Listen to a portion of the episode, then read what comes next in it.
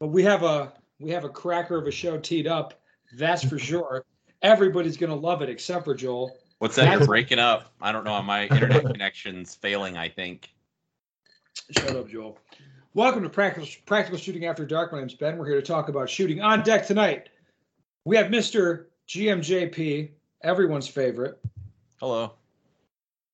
He's our tantric sex master. Mr. Hwansan Kim Hello.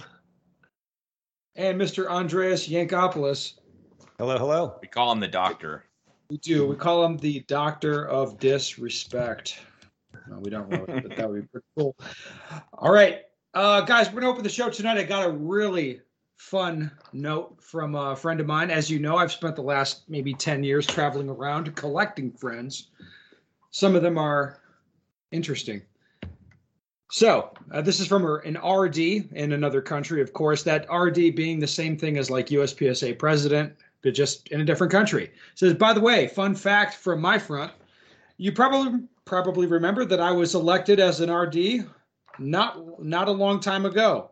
70% of my region's members voted for me, but let's say I was not liked by the old guard in our shooting sport federation, which is the governing body of IPSC uh, in my in my region. Now, the federation board will vote on a proposal to establish a three-person committee made up of unelected officials, which will supervise me and our NROI. What is funny and tragic about it, they have proposed that the guy who lost an election and his henchmen will be in this new committee, and the third dude is just to pretend the committee's diverse. Yes. Well, a fantastic message. Uh, what we're witnessing is a behavior pattern, not so much uh, anything that's unique. So, as it pertains to USPSA, yeah, it's a behavior pattern. Like we see it everywhere. The boomers comments just can't let go. The boomers just can't let go, man. The boomers cannot let go. They. I actually had a BOC committee meeting tonight for my gun club. It was fantastic. was it Joel? Did you guys uh, lay down the law? No, it was terrible. Okay. Talking about dumb shit, I'm guessing. Going nowhere fast. All right. Well, gentlemen, let's kick off the show. Uh, who has a productive shooting topic? Like something, no drama, no nonsense, just shooting. I have one. All right, fuck that. Uh, who else? I want to hear what Professor has to say. Andreas, fired up. So I, I sort of have an anti-shooting topic that uh, this year I was All right. doing a lot more dry fire and live fire and shooting than usual. And I noticed kind of my, my physical conditioning is not where I want it to be. So what, What? I'm doing, I'm seeing The ne- videos with the kettlebells all the time, man.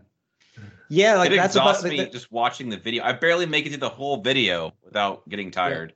Yes, I've kind of just been doing like the physical training down at a maintenance level, and uh, so idea the next uh, maybe through January is lay off the dry fire some and the live fire some, and just really try to pick up physical conditioning. And I figure I've never really taken an off season because like here in Georgia, you can pretty much shoot year round. So yeah, just take uh, two or three months, focus on getting a lot more solid weight workouts in and um, kind of plotting out what I'm going to do there in terms of exercises. And yeah, just see where that gets me when I ramp up shooting kind of preseason, like February ish or so here. Well, can I So- just say, I think what you're doing is very smart, sir.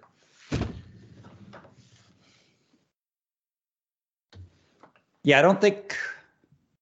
I mean, I've had like going on vacation at, at times for two weeks or so. I've been surprised how quickly shootings come back, or in some cases, like it's like I never put the gun down at all. So, getting some uh, getting some rest in that regard, and yeah, just trimming off a couple pounds and getting my flexibility and mobility back up. I can see that only uh, only doing some good things for my shooting. Yeah. And I figure if professional athletes do it, well, like amateurs should benefit from it as well. I don't think you're wrong. No, I subscribe an to the off same- seasons. Same theory. Off season's a good time. Uh, I suspect there'll be a training group live podcast coming out uh, soon, talking about that and about assessing your goals and stuff like that that people could, could look forward to in the near future. Yes, Uh-huh. Maybe, maybe even featuring two people that are on this podcast. The two with could uh, happen. the better haircuts. It could happen. Oh shit! Keep it anonymous. I was. How did I forget doing a, a podcast with you? Because my hair is clearly the best on this show. yes, of course. It's not even close. I don't think. No. All right, I'd like to jump into my topic, guys. Yeah. So a fun thing from the meeting minutes, um, which uh, November eighth minutes. Um, this is going to be a weird thing to talk about, but item four, section D, they had discussion of inclusion of a minimum RO certification requirement for elected positions. So I'd like to talk about this, guys. Minimum RO certification on the face of it sounds pretty reasonable, right? I don't think it's like, yeah, you should have to be an RO. Um, but if you look at the context for where they're talking about this, there's one guy on the board who's not an RO, and his name is Matt Hopkins. uh, it says Matt let his RO certification lapse, and it looks like the board not too happy with it. Uh, so they're. They they reached consensus, of course, to uh, include that as a requirement for all elected offices.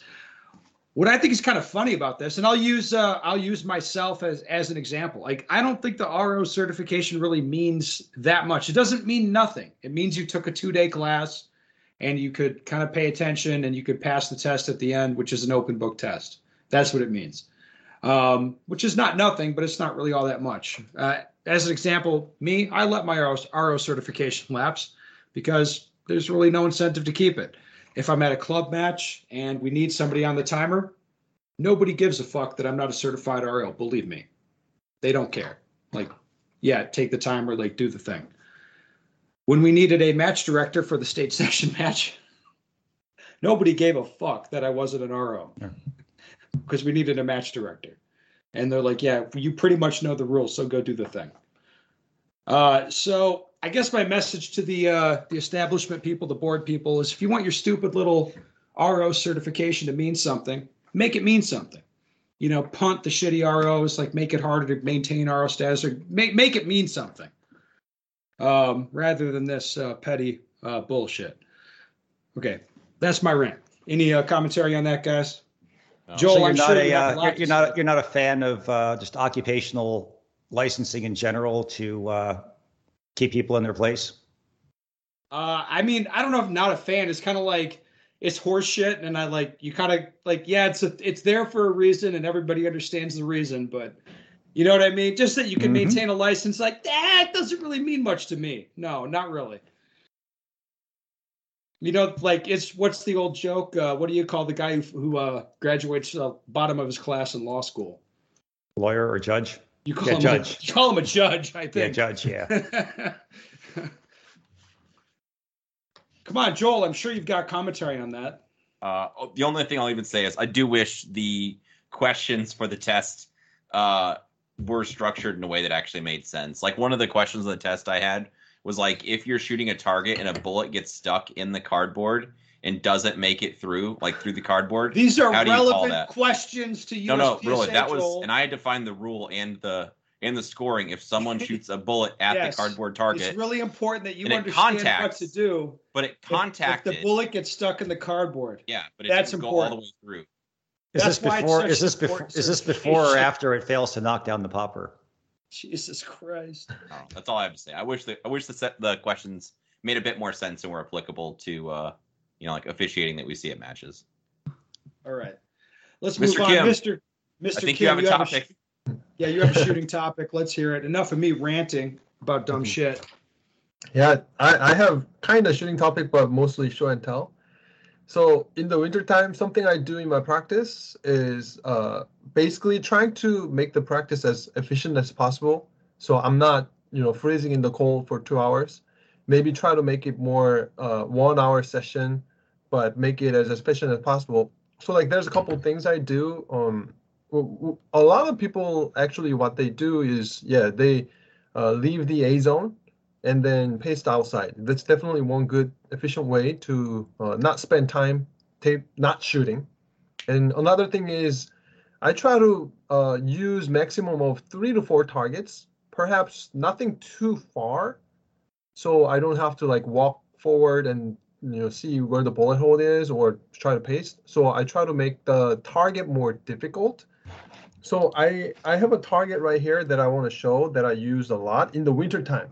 So audio listeners may not see what it is, but this is basically a target that A zone's cut out. That looks Mhm. familiar to me. Yes. So the backside is automatically white, so I can make it a white partial, no shoe partial, or hardcover partial like that. So basically, I have a lot of boxes around me. Whenever I order from you know Ben Stoeger Pro Shop, I have brown boxes. So I just cut one side of the the, the wing, and then it just fits really nicely on one side. So you just like tape it, tape it on the back or staple it on the back. So now you have a partial target that you can kind of replace the brown part. Uh, this, of course, uh, Ben's practical accuracy drill, that's one thing I do a lot of in this target. Uh, that drill is definitely one good drill, but I also use it like a partial target so that it it's actually a tough target, especially when you are shooting no shoot all covered except A zone, right? So in this kind of case, I'm making the difficulty and risk high, so then I'm not I'm not shooting for sure. I'm not shooting this like really far either. But by placing at 15 yards, I I see a very very difficult shot there now, because first you don't want to shoot the no shoot even in practice. So by kind of raise rising up, raising up the difficulty of when or the risk of the shot, I don't necessarily have to set it at 25 yards. So that's one thing. And of course, this fits in your car, so like you don't have to use two targets created partial. And another partial I sometimes use, uh, this idea was actually from uh, Mason. So he basically folds IPSC target in a half, or it could be a USPSA target, right? So you're you're folding the target in a half, so the no shoot part is like half of the A zone. So you can just use one target to create a no shoot target. So just think about it.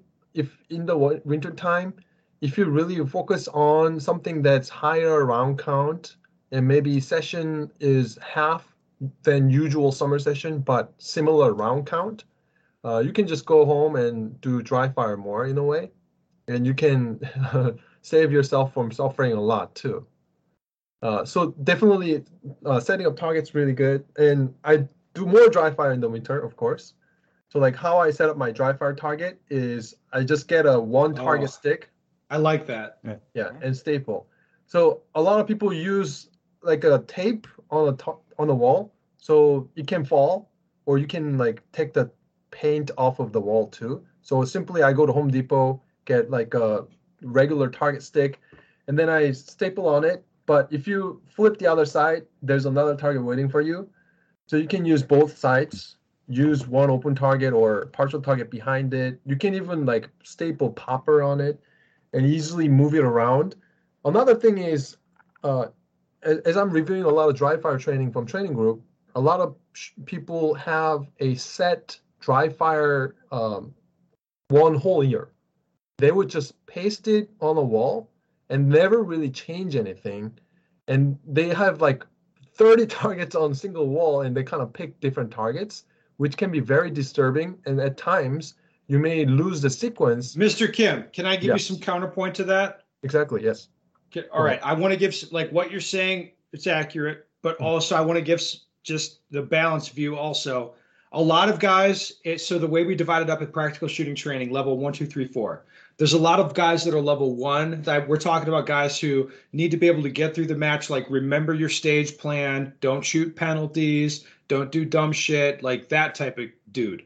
Right. That's what they need to get the level they're trying to get to. I oftentimes give them the advice to put 30 targets up on the wall Hmm. and set up a few different shooting positions and learn to memorize a sequence and kind of like run through a complex sequence so that that they're not getting confused when they go to a match like they've they kind of work that bullshit out uh, in in their home practice Mhm. That's actually a pretty good idea. yeah yeah right so i just wanted to make that point like so level one that makes a lot of sense if you're a level four guy you don't need 4000 targets on the wall Yes. right So the Okay. point of wood stick, target stick, is that you're able to move it around and make shooting more randomized. In like de- depends on the movement too. Like if you're moving three steps, uh, you may be actually like already end of the wall. But if you pull, uh, if you put one target stick in the bathroom, now you can shoot through the living room door and then go to the bathroom door, things like that. A lot easier to set a new thing. So this is really all saving time and make your training uh, as as minimal because a lot of people have what 50 minutes of high focus duration and that's why college classes are tend to be 50 I'm sorry, did you say 50 or 15? 50 Jesus. Depends on the length of their hair. I am substantially below average, sir. we already know Ben. But we God love you damn. anyway. 50 Uh, minutes? Professor, also Yes. while you're saying really smart things, talk about the depth and the focal change if you would. 'cause I think that's worth talking about. Oh yes. A lot of times in dry fire, I used to be one of those people where I would use small target as much as possible. And let's say my room is maybe uh, wall to wall, probably four yards. And I was shooting one six scale target at four yards distance, like if it's a five yard target or four yard target, full full size target. So a lot of people actually don't think about the simulated distance. That's one thing. And also, uh, if you're using one single wall and all the pay, all the target is on a one single wall, there's actually no, there may be size target size change, but there's no focal depth change. So what I typically like to do, one benefit of using the stick is you can use wall or you can lean it against a chair, so you can actually make just like an accelerator drill in my kitchen. So one target is actually five yards distance, and one target maybe three, and one target at seven. So actual target that uh, difference makes your focal depth work differently uh, than using one dimensional wall. There's size change of the target, but no distance change. You're not actually working on that focal depth change too. Yes. Love They're it. very important things. Absolutely. Yes. Mhm, That's what I got. Yeah, uh, the uh, that's an excellent argument. The focal depth change for having targets uh, in depth for dry fire, which is hard to do. Like you guys have seen my dry fire space. I have like a front wall and a back wall, so I Hmm. get that focal depth change when I need it. Yes. Uh, but if you don't have something like that, then uh, yeah, you got to be able to space the targets out because the focal depth change thing is real. Uh, it's a big thing in classes. I see a lot. You'll see like 10 yard target, 10 yard target, 20 yard target, 10 yard target, like that. And the guy just can't get his eye lasered out to a spot on that 20 yard target when he zips out to it. You know, he just kind of looks at brown and shoots at brown rather than lasering in on that spot. You can see the difference in the points, especially over a lot of uh, repetition. You know, Yep. you see the pattern emerge. Yeah, so two important key for me in dry fire that I changed that helped me a lot was shooting with the simulated distance with a proper confirmation. So like if I'm shooting third scale at five yards, that's 15 yard target, and I'm act I didn't shoot like a 15 yard target, so I had to change. Oh, hey, this I had to confirm more. I I can't just shoot like a five yard target because it's five yards. That was one thing, and then Yeah. actual focal depth change. Yeah. All right. Well, good topic. Let's move on to another topic. All right. It's only one man standing. Uh-huh. Joel, Uh, I what want- are you talking about? The tantric talk- sex god shit or like shooting stuff? Let's talk about carbine training instead. Why not Ben. both? I like where Andreas' head's at. Uh-huh. Uh so I've been I've been training with the carbine pretty much daily the last couple weeks. Uh, and I've fielded a lot of questions, of course, about it because you know something different. Uh, what drills I've been doing are basically drills that we do with handguns. We talked about this, Joel. Could we think of a drill that you do with one and not the other? We were actually talking about this what last night? two yeah. ago? Did could we think of a drill? Not really. Uh, all I've done is scale Like up. one-handed the stuff doesn't really apply to carbine, I guess, but like right. the other stuff is like kind of. I guess Well, how you do about, more. how about when you do stuff? your uh, Rhodesian wall with uh, the carbine? Yeah, see, that's what I mean. That's it's a little tough. Well, to kind of further what you're saying, so uh, I did accelerator quite a bit, where I was, you know, dry training like the the draw, so to speak, low ready, the reload, the gun manipulation, you know, close, medium, far target, whatever. And it's basically no shocker to any of you guys. It's the same issues that could happen with a pistol. So uh, under aiming, you know, over aiming, dragging through on the middle target, um, not stop, not picking like a precise spot on the far target. Uh, you know, those are kind of things that all all can happen. I thought it was kind of interesting. I uh, defaulted back to my turtle days, the first, first, especially probably the first half of the range session, before I kind of forced myself to send it a little bit. Very tidy shooting. Uh, maybe out of four or six runs, I have a couple C's. Is it? Especially on the back target too. I mean, like it's all A's on the close target. It's like a fist-sized group. Like okay, we got we got to start picking this up. Got to start sending it a bit. Um, and there's just like the same stuff. I know it's like, oh, I'm a little bit delayed hitting my mag release after I fire the last shot. So it's again just kind of the small stuff that you would pick up, you know, when you're when you're shooting with a handgun. Basically the same thing with a rifle. So, um, I think it was, it's really fun. I've had a good time. Then practicing or working with a, a uh, red dot as well as an LPVO just to kind of learn the differences and where. And what have you been seeing there? Being straight with being straight with you, anything 50 yards or less, irrespective of target difficulty, I strongly prefer the red dot. If it's, it's way better up close, isn't it? It is so good, especially accelerator. Even accelerator, it was a total pain. So you, are you running like we've talked about rifle distances? I kind of like 10, 25, 50 for rifle accelerator. What do you like? That makes sense. I did the 7, 15, and 25 for a bit just because I really wanted to like compare. Uh, but yes, then I started stretching it back. I started doing doubles. But I feel like the distances are very similar. So at 10, it's like red flash shoot. At mm-hmm. 25, it's like uh, it's the same as like 15 yards with a with a handgun, where it's you're in that zone where you can do predictive shooting if you're really dialed in on that gun. You can do predictive shooting, just the flash of red with a red dot, or just like the flat that flash sight picture with irons. Mm-hmm. 25, it's like sight press, sight press, and then with a rifle, it's like, hey, 25 yards is the predictive shooting zone. Like that's the kind of around the edge, depending mm-hmm. on the muzzle device and the rifle and all that shit. Um, maybe you could stretch it to 30 or a little longer. And then 50 yards is the dot press, dot press. Yes. What do you say? Uh, Yes, absolutely. Doing doubles was also very interesting. Doing that with yeah. the rifle. Uh, I'm sure you guys would be all super shocked. Holding the rifle hard at your shoulder with your support hand is really important. Like unlike handgun shooting, right? You know, it's like, oh, I'll just grip the gun really hard with my with my support hand, and then just relax my firing hand and press the trigger straight back without pushing into the whole rifle. So the amount of carryover has been really crazy, and it's it's been fun just learning something new. Yes. Uh, bar hop is also super super interesting with a rifle. I like doing that one quite a bit. There's there's a lot more noise. Shooting on the move shit's way harder. Mm-hmm. It, yes, there is more noise for sure. Uh, I just have uh, these uh, A2 flash hiders on my gun, so they're uh, they're not they're not noisy. So, what do you find with uh, easy and hard exits, and how that translates over to a, a rifle? I definitely need to do more mounted, unmounted guys. For, yeah, guys, I'm sorry to interrupt this, but I have a question here that is perfecto to okay. like segue in right now. Like we planned it.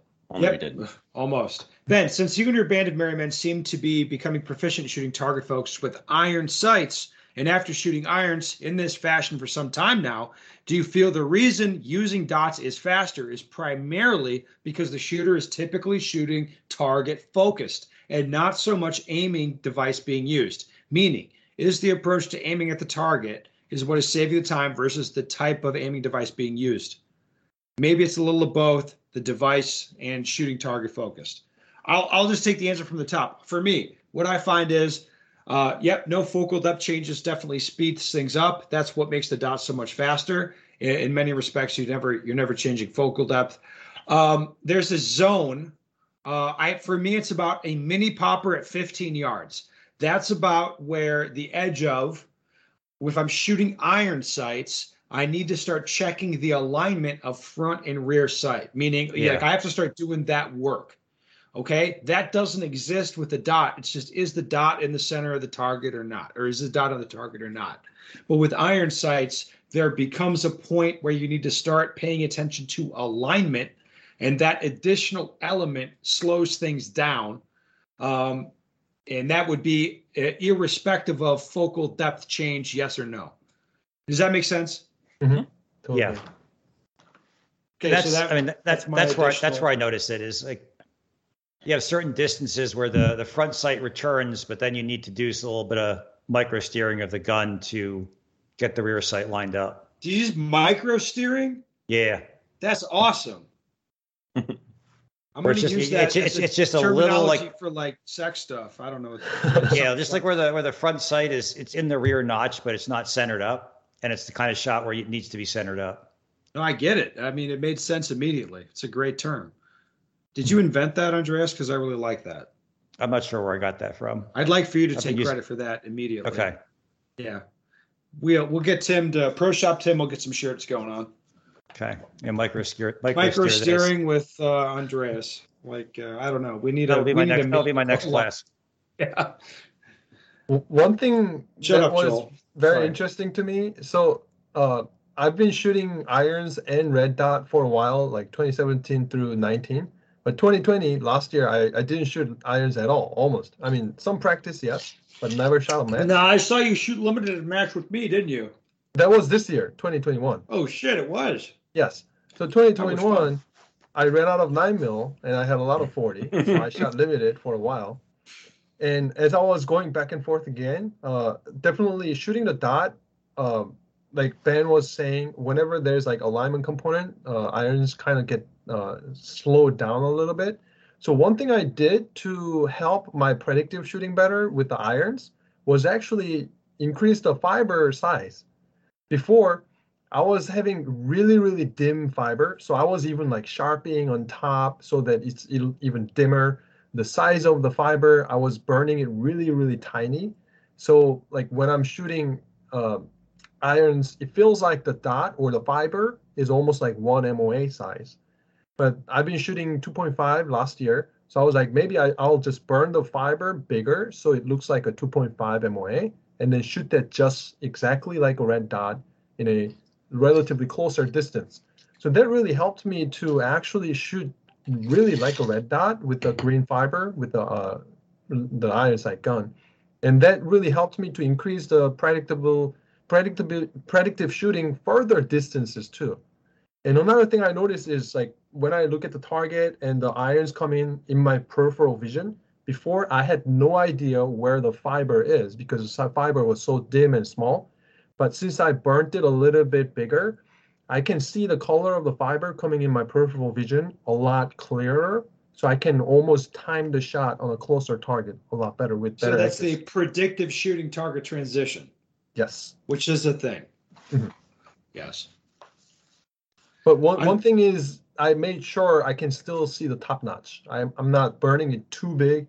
I was just burning it to the point where the fiber is right underneath the top of the uh, front sight.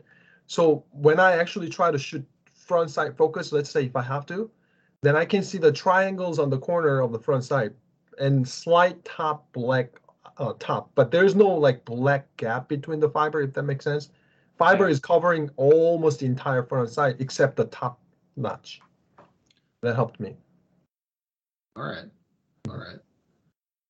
Oh, by the way, I'm shooting in Washington, so I can't say if you're living in Florida with the sun, uh, you might need to burn a little less to see the front side top notch.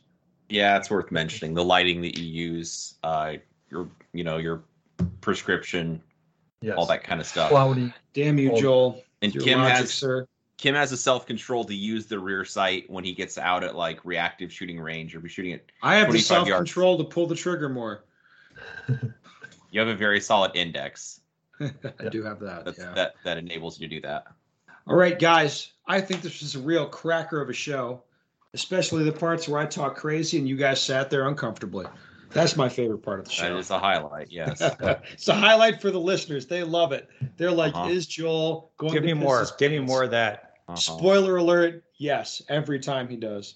On that note, listeners, if you have a question you want the answer to, go to my website. It's benstoeger.com. Send me your question. We'd love to hear from you.